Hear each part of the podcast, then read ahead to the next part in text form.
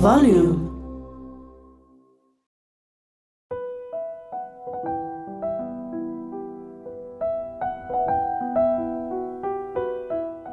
Welcome to Access, a podcast of the Health Justice Initiative produced by Volume. My name is Fatima Hassan. This show aims to unpack access to healthcare in the context of COVID 19. In 2020, we did this by looking at global and local developments in the sector. In 2021, we are adding two additional shows to take stock of current developments.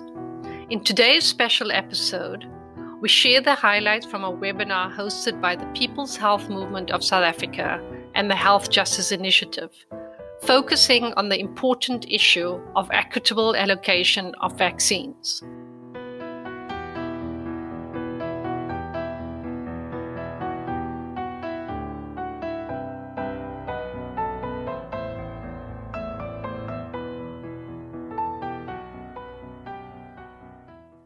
In January 2021, AfriForum, together with Solidarity, lodged court papers to compel the South African government to allow the private sector, NGOs, and provinces to procure and distribute vaccines independently of government.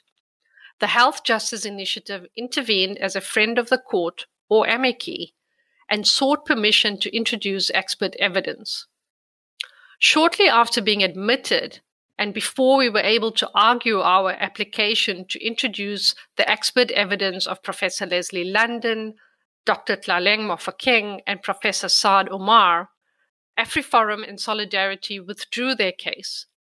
The Health Justice Initiative had intervened in the case because we were concerned that it was trying to entrench vaccine apartheid in South Africa.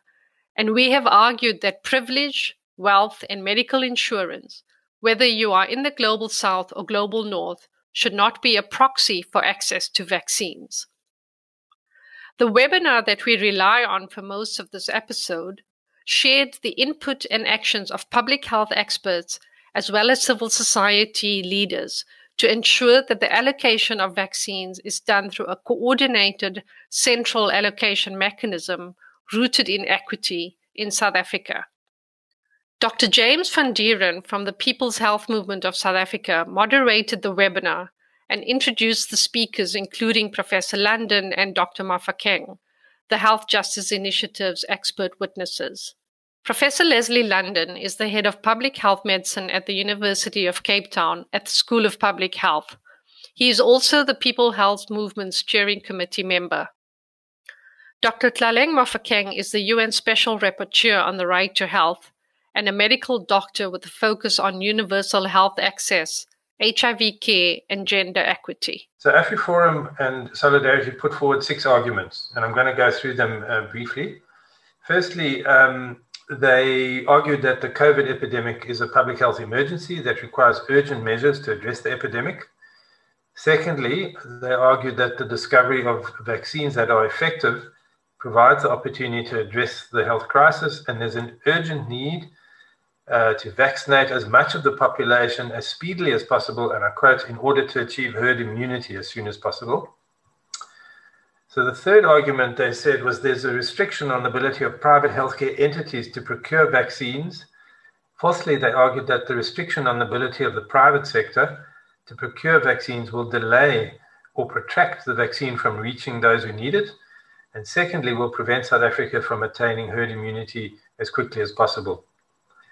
Fifthly, they said that if you allow the private sector to procure vaccines, it will enable the vaccine then to reach those who need it, and then South Africa will reach herd immunity more rapidly than if the vaccine was simply based on government procurement.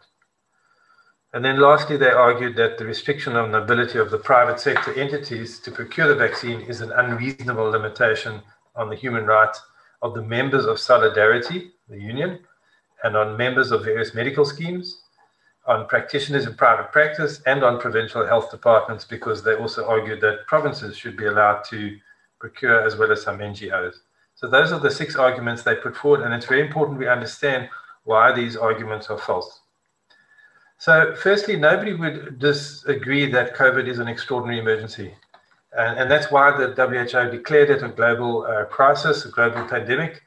Uh, but the measures that the African government has taken are consistent with what the World Health Organization uh, has said in its SAGE guidelines and others, in that they are rationally based on understanding the need for equity in access to life saving health technologies. They are rationally based on our past experience, actually, of uncontrolled private sector procurement of scarce uh, health technologies. So we don't have to think back very far to remember when ICU beds and uh, ventilators were not available to public sector patients in the first wave, with um, consequences for survival of patients in the public sector. Um, PCR testing in the private sector was readily available, but not in the public. Uh, and that was because there wasn't a pooling or sharing of resources. The inequalities that exist between the public and private health sectors in South Africa, mentioned by Professor London, were further exacerbated during the COVID 19 pandemic. So, that inequality is based on real experience. And the policy of uh, the government to procure vac- vaccines was consistent with all major global vaccine allocation guideline documents that were available at the time. What Solidarity was essentially proposing was to return to the scenario of the private sector paying for those who can afford it, while the public sector focuses on the vaccination of the most vulnerable members of society. So that is a departure from what is currently being proposed globally that until everyone is safe, no one is safe. It's a return to the old apartheid uh, two tier healthcare system where the private sector operates independently and then the state takes care of the rest with less resources to take care. And that will not work. Uh, that will end up in uh, preventable deaths uh, and inequality, huge and exacerbated inequality. In other words, the state needs to steward the entire health system to ensure an equitable and coordinated response to COVID 19 vaccine allocation and prioritization to ensure equity and no queue jumping. The second argument that they advanced was vaccines could help us reach herd immunity faster. So there's no doubt about that, that we need vaccines, that we need to achieve a population or herd immunity more quickly, uh, and that if we do so, we will do so with le- uh, less loss of life. But there are two things about this. Firstly, the vaccine environment is very complex and there are many scientific uncertainties. So we we have very few vaccines that are actually registered in South Africa. Um, the AstraZeneca has a Section 21 authorization, so it's not a full uh, authorization, and the J&J is licensed under trial, a research provision. Of course, that might change, but there are actually no vaccines that you can go and write a script and purchase at a pharmacy uh, in South Africa at the moment. Secondly, the producers would have to get their uh, vaccines registered through SAHPRA, the South African um, Health Authority, uh, and they haven't given their dossiers uh, to SAHPRA, just as they haven't given their dossiers of data to the WHO to get WHO to register. Producers have already pre committed to selling billions of doses to rich countries about four times as much to high income countries as they have to COVAX. So uh, it's not coming to our pharmacy on the corner store very soon. So while promoting uptake of vaccines will in general be a positive development, doing so in an uncoordinated and poorly applied program may hinder our country from attaining population or herd immunity. So the next argument about restricting the private sector from procuring vaccine. Um, the state policy is, uh, and it's true, that the state will do the procurement. Vaccines are a, pu- a public good. And if you need, uh, if you want to distribute a public good fairly, it's, it's the job of government to do that. Uh, the private sector is, in fact, already supporting state procurement, supporting the state and its policy. It's not uh, clamoring to be able to procure independently. And previous experience has shown that private acquisition is a problem. Uh, we can see in the PCR data from the first and second waves. If you were in the private sector, you were about five or six times more likely to get tested. So there's no evidence that private sector um, procurement is more efficient. Uh, COVID has arrived in South Africa in a context of huge inequality and it's exacerbated that inequality substantially. The National Income Dynamics Study which investigates the socio-economic impact of COVID 19 in South Africa, found that inequalities deepened during the pandemic. We've seen mortality rates in the poorer areas of Cape Town about twice that of other areas. Uh, so we are facing a crisis of inequality, uh, and, and, and privatizing procurement will exacerbate that inequality. It's true that centralized procurement doesn't guarantee equity, but it does make it possible, whereas private procurement makes equity impossible. Now we hear from Dr. Mofokeng, the UN Special Rapporteur on the Right to Health. You know, just to speak briefly about the right to health and human rights and why it was important for me as the United Nations Special Rapporteur on the Right to Health to be a part of this case um, in my capacity as an amicus. Um, the right to health is an ex- inclusive right, um, extending not only to timely and appropriate health care, but also to the underlying determinants of health, such as adequate supply of safe, um, you know, nutrition and housing, as well as safe and potable water and adequate sanitation, which are very other important, um, uh, you know, uh, hallmarks of the response to the COVID nineteen pandemic. But what's also more important is to talk about um, the right to health and some of its entitlements. Um, and in this case, um, of course, the right to physical and mental health is quite a broad concept, um, but it can be broken down more specifically into entitlements, such as the prevention, treatment, and control of disease, including access to essential medicines. And we know that the COVID 19 vaccine is classified as, as an essential um, medicine. And there are different obligations um, of of states. And these are set out, set out in Article 12 of the International Covenant on Economic, Social, and Cultural Rights. And more importantly, General Comment number 14 defines these obligations that the state parties have to fulfill in order to implement the right to health at national level. And I think this is where it's really important because often um, when countries and such as ours in South Africa, they ratify a lot of international human rights uh, protocols um, and articles, but not really operationalize the right to health on a national level in the ways that are required. Um, and one of the obligations of the state, um, it is to respect the right to health um, and refrain from denying or limiting equal access for all persons.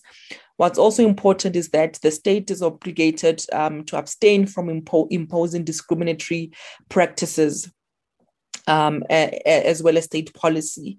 The other important thing, of course, is to ensure um, that they adopt legislation or take other measures ensuring equal access to healthcare and health related services provided also by third parties.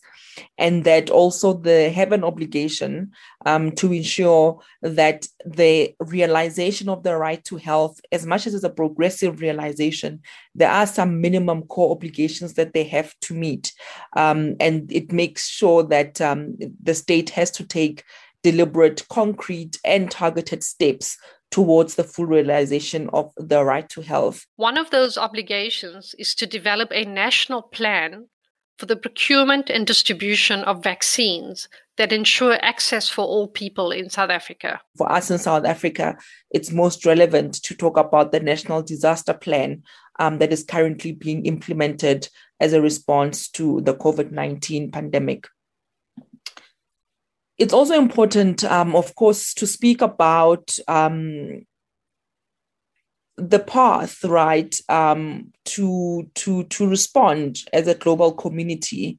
And we know that human rights have to be the bedrock of all of the solutions um, that governments are coming up with. And in, in our capacity with other human rights experts at the Office of the High Commissioner, we have on many occasions emphasized that um, a global pandemic of this scale um, and human cost with no clear end in sight requires a concerted, principled, and courageous response, and that all efforts to prevent, treat, and contain the COVID 19 pandemic must be based on a human rights uh, approach.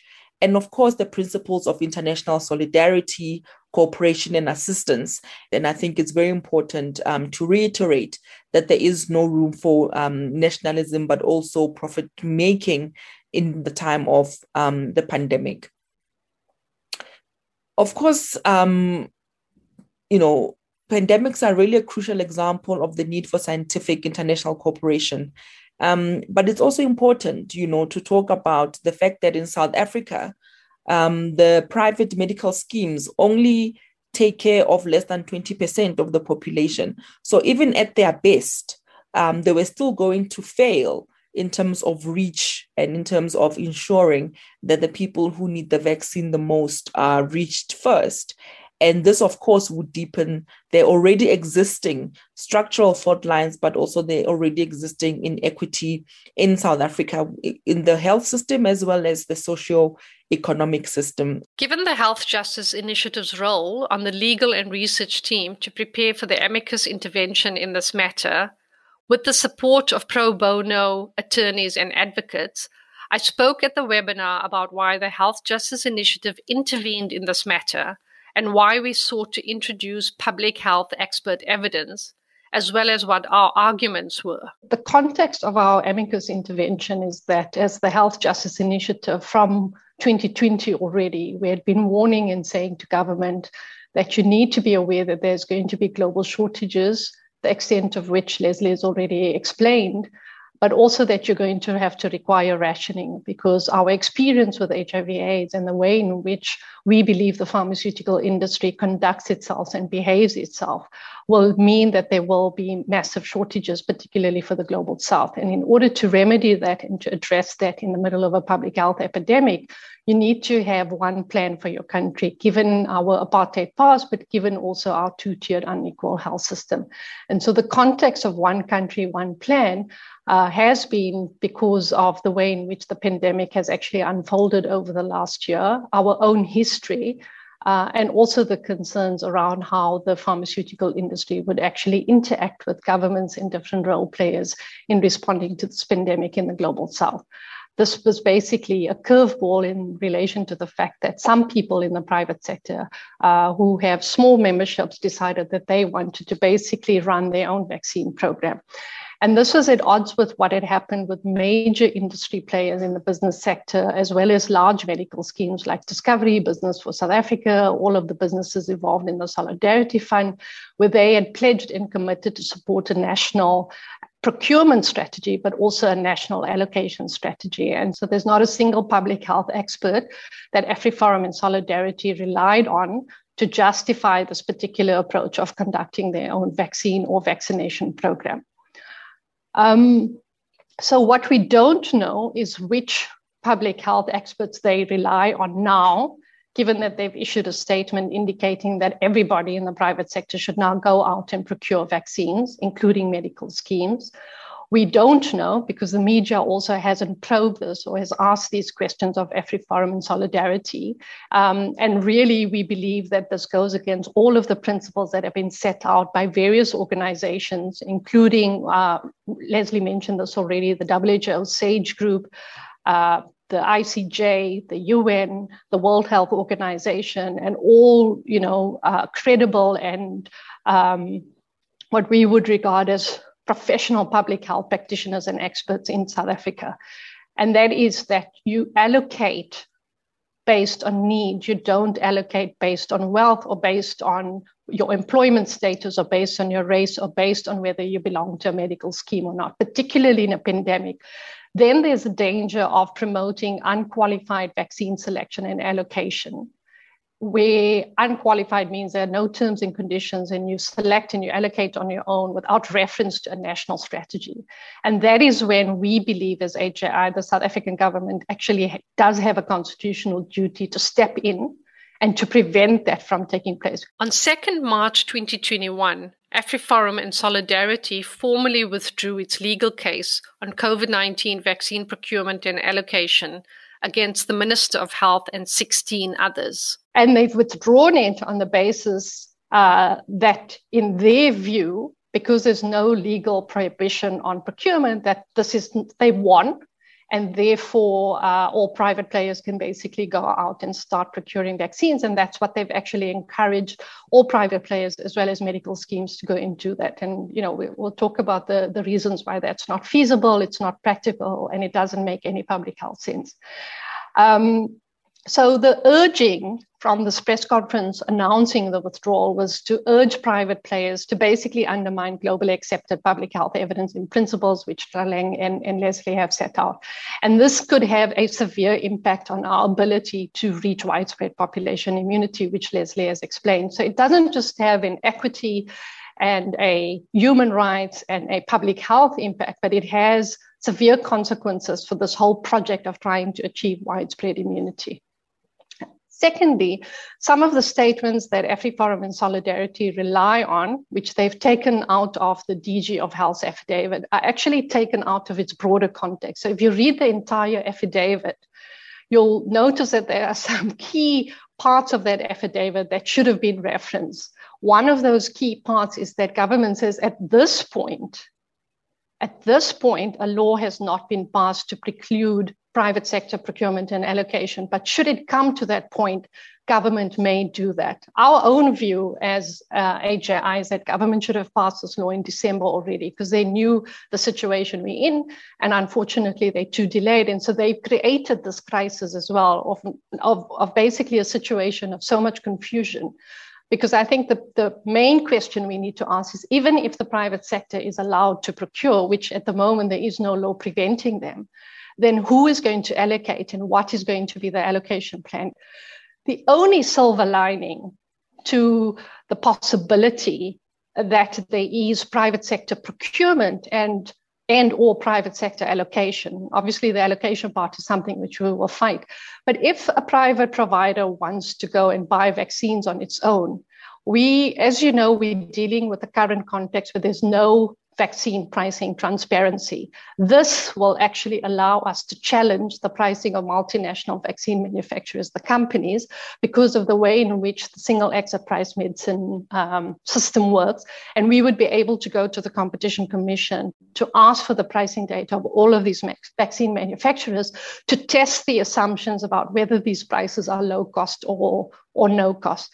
And that is potentially also one of the reasons why a vaccine manufacturer is not going to sell to the private sector necessarily in South Africa. Because if you do, you basically open the door to the greater ability of civil society to hold your pricing to account. The main argument is that there cannot be prioritization and allocation of vaccines based on privilege and medical insurance or trade union membership alone.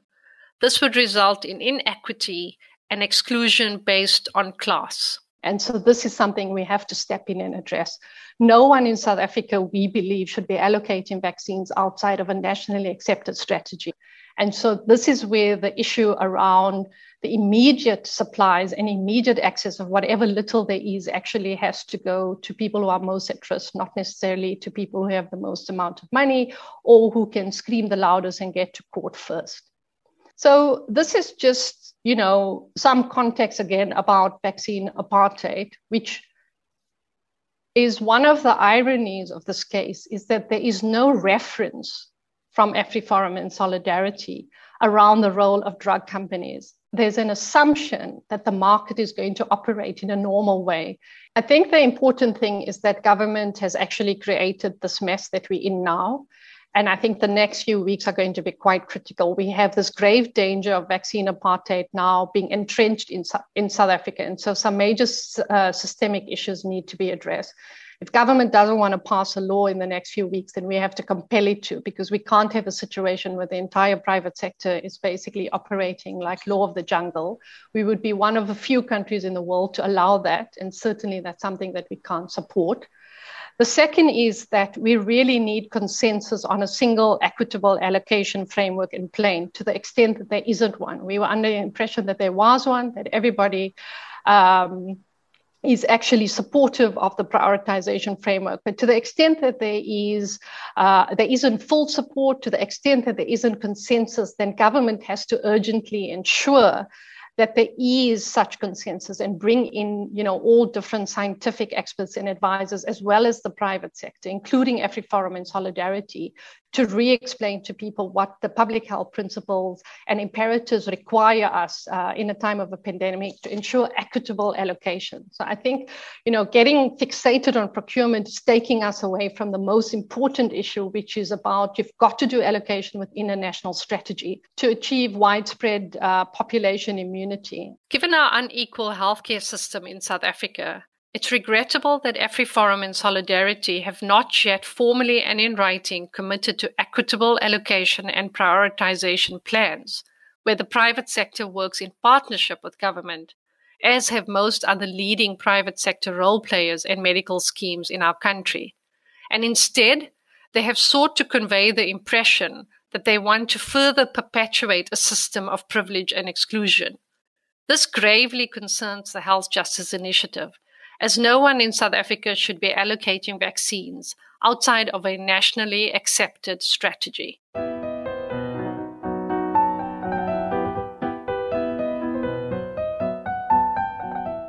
Thank you for joining us on Access. I'm Fatima Hassan. Access is a podcast series focusing on COVID 19 and access to testing, treatment, and vaccines.